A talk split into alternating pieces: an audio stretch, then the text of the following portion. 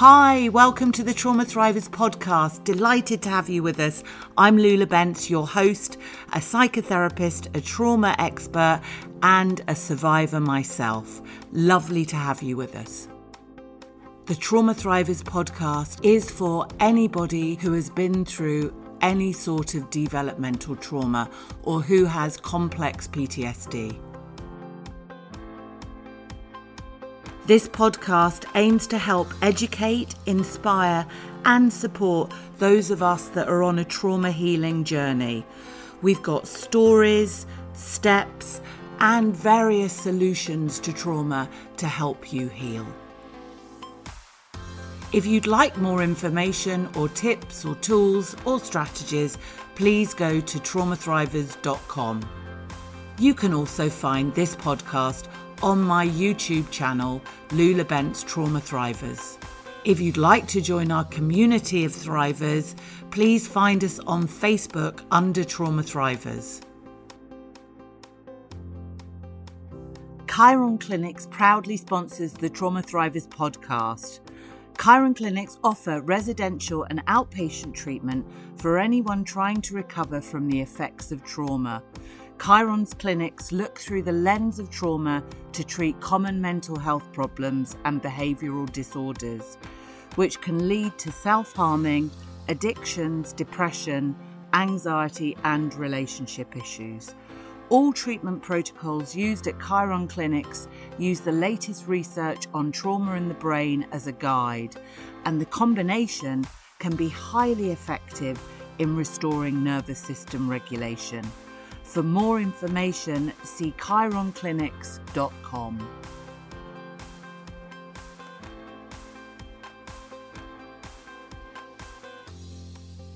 Welcome to Trauma Thrivers and the podcast, and today I'm delighted to introduce you to Lorna Evans. Lorna is an integrative psychotherapist and also a yoga teacher, and she holds an M S c in body awareness and psychotherapy. She integrates her therapy and her yoga practice with a focus on the body, breath, and movement in the treatment of trauma. Lorna also speaks on radio and television and runs many groups and workshops across the U K. You can find more details out about Lorna and what she does at the mind movement dot co dot u k. We are so honoured to have you here, and thank you for giving us your very valuable time, Lorna, this morning. You are very welcome, Lou, and also thank you for your interest in my work and inviting me to speak to your group. It's very important that I have that connection, so thank you. Oh, pleasure. Well, I'm fascinated, and I hope that listeners will also be fascinated in your interest in yoga and psychotherapy, being both a yoga teacher and a psychotherapist, and your integration of the two. Mm. Because when we spoke about doing this podcast, we wanted to talk about trauma-sensitive yoga and really why talking, in your estimation, isn't enough. Mm. And I wondered whether you could start with perhaps saying a little bit more about that. Yeah, um, so that's a great question. Thank you for starting with that. So within my own training, I, um, as a th- as a therapist, I thought it would be full of the body and noticing, and actually it wasn't. And my journey to get me there, and I just need to rewind a little bit here, is that I um, used to have a really stressful job, at points I still do, um, and that led me to being really stressed, and then maybe not using the best and most helpful coping mechanisms. Yeah. But I'm also dyslexic, and I work in the creative industry, so I'm very visual, and I always have been, even as a child, and being able to notice. So it's really about noticing. Um, and then yoga was something that made me well, and I then trained as a teacher, but it was a little bit Eastern and a little bit chakra and a little bit this, which is great. However, I needed to understand how this was making me well and my students well so I could explain it. So very much my journey to training as a therapist is the same, it's the same path, okay? And my my eye-opener was when I got into this training, this, you know, sort of over a decade long now, I mean, that there was no body there. The body was not there. Okay. Um, and I understand I had to train clinically to be safe, but really the, the body wasn't there, which was really, it was really difficult for me. And I, and it also helped me decide what I was going to do my master's on and have my trajectory on around integrating the body and therapy. And what's brilliant now is that there's never been a better time where people are more interested. Therapists, clients, people, people know, people yeah, know. Yeah. Um, and it's, it just highlights often the split between mind and body. So my work's really about bringing that together so people begin to notice what's happening in their body so we can start to care for ourselves a little bit earlier rather than get into crisis. Okay. Mm-hmm. And for the lay person or the person that wants to know more about the body and why it's so important to bring it into the journey, particularly mm-hmm. healing from trauma, mm. what would you say why the body is so important and getting into the body and being with the body and just noticing mm. is almost key to our healing journey? Mm. Yeah, absolutely it is. And I also have to say that it's not for everybody. From a real health, wave the flag. Yeah. Yes. And that is also okay. However, clients more and more, they bring their bodies into therapy. So um, for I, I have to encourage therapists to notice. The first step is around what they notice in their client's body. So we're bringing something from the unconscious into consciousness. They may, they may have a walk, or often if someone's not feeling great, or they're depressed, or they're anxious, their pace may be high. Where's the eye contact? What does the therapist notice? And then it's how safely we can bring that into awareness with the client. The client may even name parts of their body. I felt it in my gut, my heart, the breathing. They've t- often touched their body. And we're, how we safely bring this into awareness. Okay. And the, the, the next step of that is really when the client is able to, because therapy is about noticing, right, and raising oh, awareness. And yeah. my gosh, they come in and say, I wish I hadn't known this because I'm bloody noticing everything now, right? But what happens is they're noticing when they're hungry, when their blood pressure's not great, when they're not sleeping. And, w- and this in turn triggers when we need to self-care. Okay. To be able to name the anxiety, what's going on, what am I holding, where's the pain, what's triggered that? It takes time, and it's really around the word noticing. Okay. Yeah. So noticing first, and then what are the most important things that you teach to your clients that you find is really helpful for them to know? Yeah, absolutely. The most important tool in the body is the breath. Right. Okay. And very often with trauma, we've lived up here all the time. So just to be able to notice that my breath's here. So with anxiety, it's higher energy, right. high. So like the window of tolerance. Okay. Yeah. So it's up. So I'm high energy with anxiety. So the breath is here. So are we able to maybe inhale for four? We can do this together, Lou. So we inhale Lovely. for four, three, four, long exhale for six. One, two, three, four, five, six. If we're super anxious, inhale yeah. and just blow it out from here. So yeah. a moment of coming back to here, the breath. And what's that doing to our autonomic nervous system? Yeah. So what that does, like this, is from being high in our nervous system, so the, the sympathetic, and sympathetic again sounds like, oh, I'm being sympathetic, but sympathetic means that the tiger's chasing me, the bull's chasing me down the street in Spain, COVID's chasing me, right? So it's up.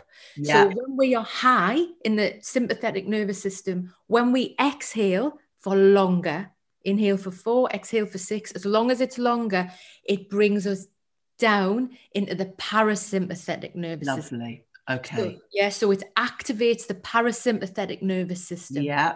Even if it is for a heartbeat, it is a moment and a tool for clients to use and integrate. Yeah, and even with children, Okay, so you I work with children, and we even we'll get pretend there's a cup of hot chocolate. Inhale, exhale. Yeah. Yeah. And that relates the the hyper arousal and the window of tolerance in the middle, and then the hypo arousal. That also relates to something that's out there now, which I know that you know a lot about, which is the polyvagal theory. Yeah. Yeah. So do you teach clients that as well? Yeah. And uh, it's I would say that an understanding of the polyvagal theory, the vagus nerve, is the most important thing for mental health for the next decade. Okay. So can you talk more about that and the vagus nerve? Yeah. So the vagus nerve, and I'm not going to keep it really sciencey here because people no good. Stephen Porges. But yeah. what, what I, there's often people want to learn the fancy stuff, and actually all of the fancy stuff, I say go to the last three chapters of everybody's book, and it's about healing. Okay.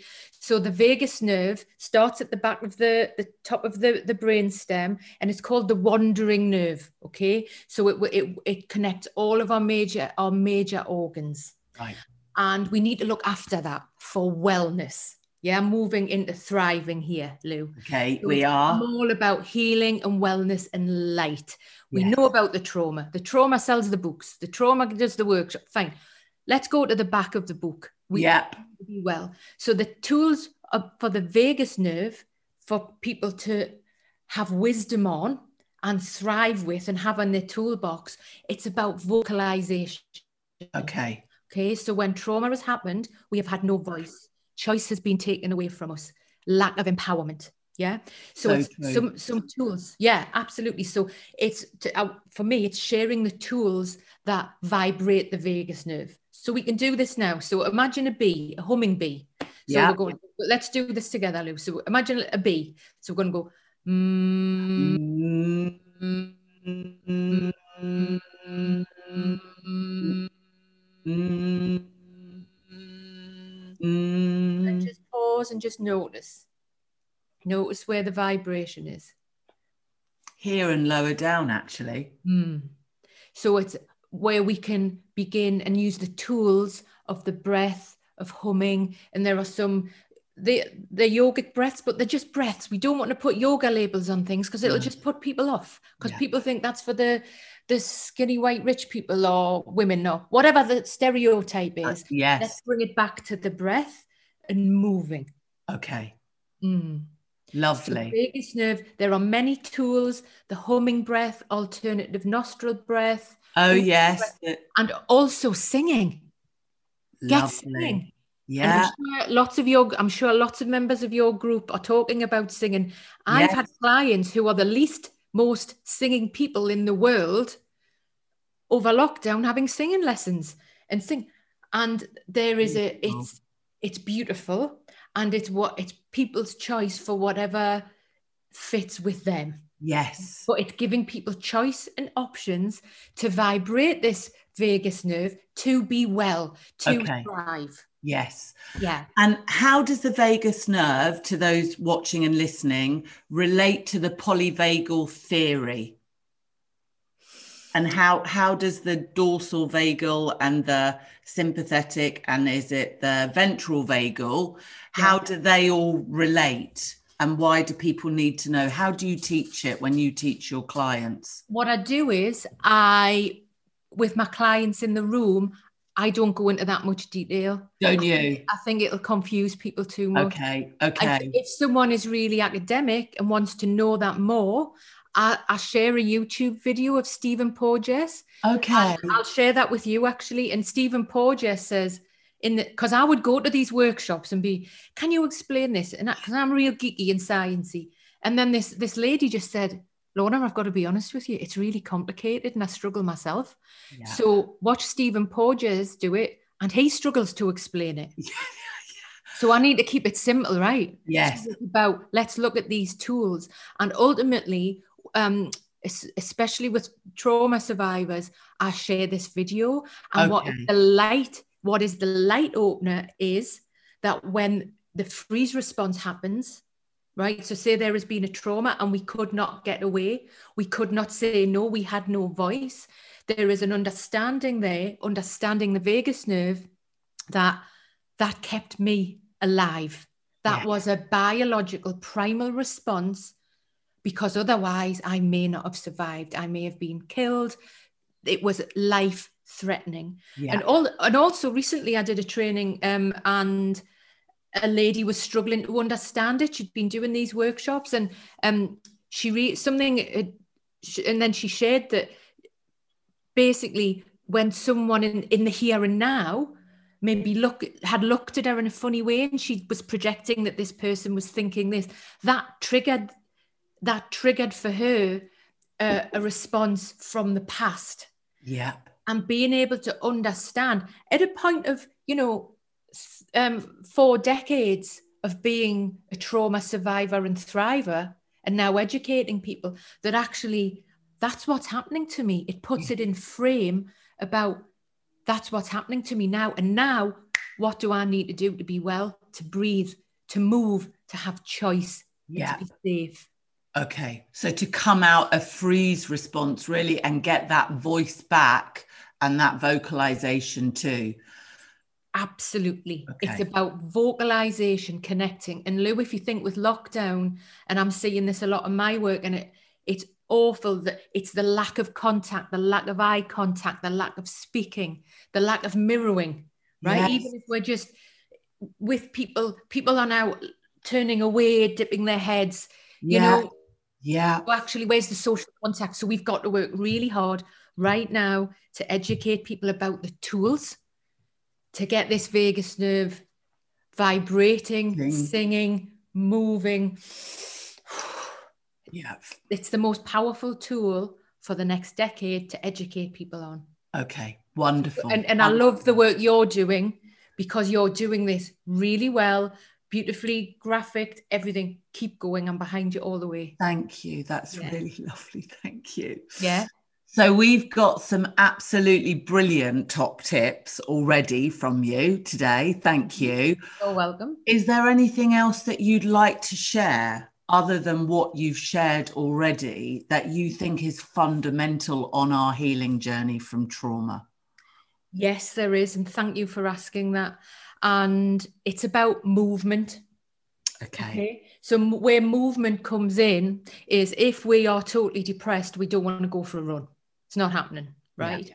However, it's to understand about where movement, where movement helps us, right? So if we are anxious, we're high. But if we are depressed, low, Hello. down, yeah, there's no movement and a lack of thinking. So we're number one with movement. When we begin to move, and this may be gentle movement of the wrist, the feet, having it, noticing where there's tension in our body, moving up to maybe I might go for a walk in the morning. This may turn into a run. Any movement we do is going to start to create natural serotonin in our brains. And it's to educate our clients and as many people as we can, including children, that the S S R Is, the antidepressants, are chemical serotonin. Yeah. What can we do to create natural serotonin? Movement is one option. Yes. Okay? One option. And another part of movement, which is really important, when we've had trauma, fight, flight, the freeze, okay?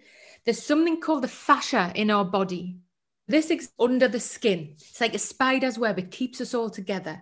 That's what freezes. That's what beca- becomes rigid. So think about how when we're not well, the body, maybe it, it arches, it stiffens. Yeah. How can we begin to bring movement and wellness into there? Because the trauma, the hormones, it's, it's the book, The Body Keeps the Score, and yes. many books like this, um, the, it's within the liquid, within the fascia. Yes. So yes. how can we move this? Okay. Okay.